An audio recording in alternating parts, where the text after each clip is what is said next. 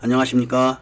2021년 3월 31일 수요일입니다. 코페스 동반자 채널에서 오늘은 미국 GFP 한국 공군력이 근소하게 일본 공군력을 앞질러 한국이 세계 랭킹 5위, 일본은 세계 랭킹 6위 이런 주제로 말씀을 드리도록 하겠습니다. 미국에는 세계 군사력을 평가하는 GFP라는 기관이 있습니다. 그 기관에서 세계 군사력 평가를 하기를 세계 5위는 일본 그리고 한국이 6위 이렇게 평가를 했습니다만은 공군력에 있어서는 한국이 5위, 일본이 6위 이런 평가를 했습니다. 그럼 뭘 갖고 평가를 했느냐? 이런 기준이 뭐냐? 궁금한 점이 바로 그런 겁니다. 일단은 공군이니까 항공기의 전력, 숫자죠. 그 다음에 조종사들의 능력, 그리고 보유 항공기의 가동률, 전투 태세, 이런 거를 기준으로 삼는다고 합니다. 그러니까 1위는 미국입니다. 그런데 1위인 미국과 2위인 러시아의 평점을 비교해 보면은 비교 자체가 안 됩니다. 그런데 2위인 러시아와 3위인 중국은 비교가 어느 정도 됩니다. 그리고 4위와 5위도 어느 정도는 비교가 됩니다. 그리고 5위인 한국과 6위인 일본은 근소한 차이입니다. 2위부터 6위까지 다 합쳐도 1위의 미국을 따라잡질 못합니다. 그러니까 굉장히 객관적인 평가를 했다고 볼 수가 있는 대목입니다. 전투기 가동률만 놓고 봐도 한국이 미국보다 높은 면이 많습니다. 특히 아주 오래된 F5, F4 팬텀 이런 구형 전투기의 가동률도 상당히 높은데 F5 전투기의 가동률을 보면은 86%나 나옵니다. F4 팬텀은 71%까지 나오죠. 국산 전투기인 FA50은 87%나 나옵니다. 그리고 F-16과 F-15도 미국보다 높은 가동률을 보이고 있다고 합니다.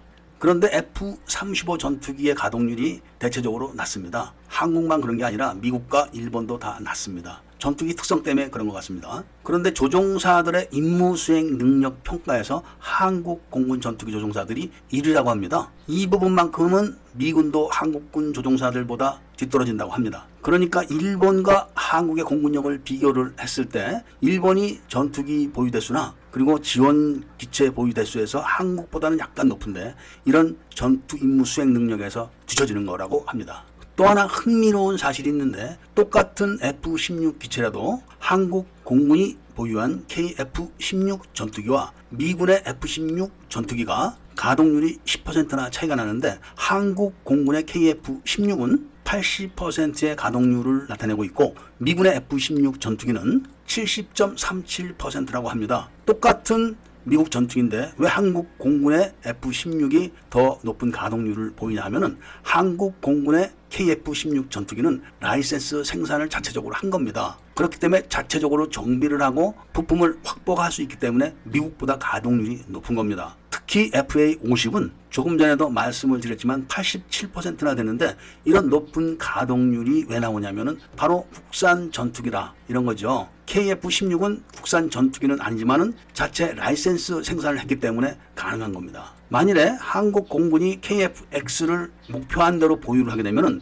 가동률이 엄청 높은 그런 공군이 될 겁니다. 세계에서 유례를 찾아보기 힘들지도 모르는 그런 강력한 공군이 될 겁니다. 한국 군대가 일본 군대를 따라잡는다. 이런 생각은 꿈에도 꾸지 못했던 시절이 얼마 전입니다. 그런데 이미 육군은 비교를 할 수가 없을 정도로 큰 격차로 한국이 우세하고 공군도 이제 앞서기를 시작했으니까 KFX 블록 1, 2, 3가 다 구비가 되면은 넘사벽으로 한국이 월등할 겁니다. 문제는 해군력이죠. 해군력도 관련 산업인 조선업을 볼 것 같으면은 이미 일본의 조선업은 한국에게 압도당하고 있습니다. 단지 일본은 섬나라기 때문에 지켜야 될 해역이 한국보다 크기 때문에 당연히 더 많은 함정을 보유를 해야 됩니다. 그런데 고유를 하는 함정이 많다고 해서 더 강력한 해군이 된다는 보장은 없는 겁니다. 조금 전에 한국 공군이 일본 항공 자위대보다 우수한 평가를 받은 것은 바로 전투기 조종사들의 임무 수행 능력 그리고 전투 수행 능력을 다 평가를 한 겁니다.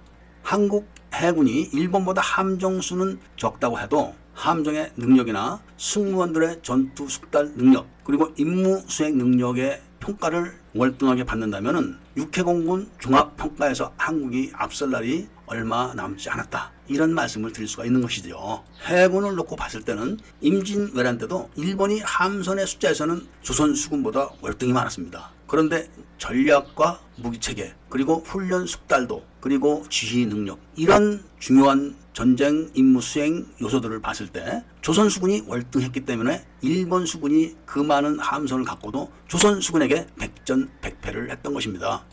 그런 것처럼 앞으로 더 성능이 월등한 전투함들을 만들어내고 그리고 해군 장병들이 피눈물 나는 훈련을 반복해서 숙달이 되고 그리고 우수한 지휘 능력이 있다면은 약간의 함정 열세를 갖고 있다고 해도 겁낼 필요는 없는 겁니다.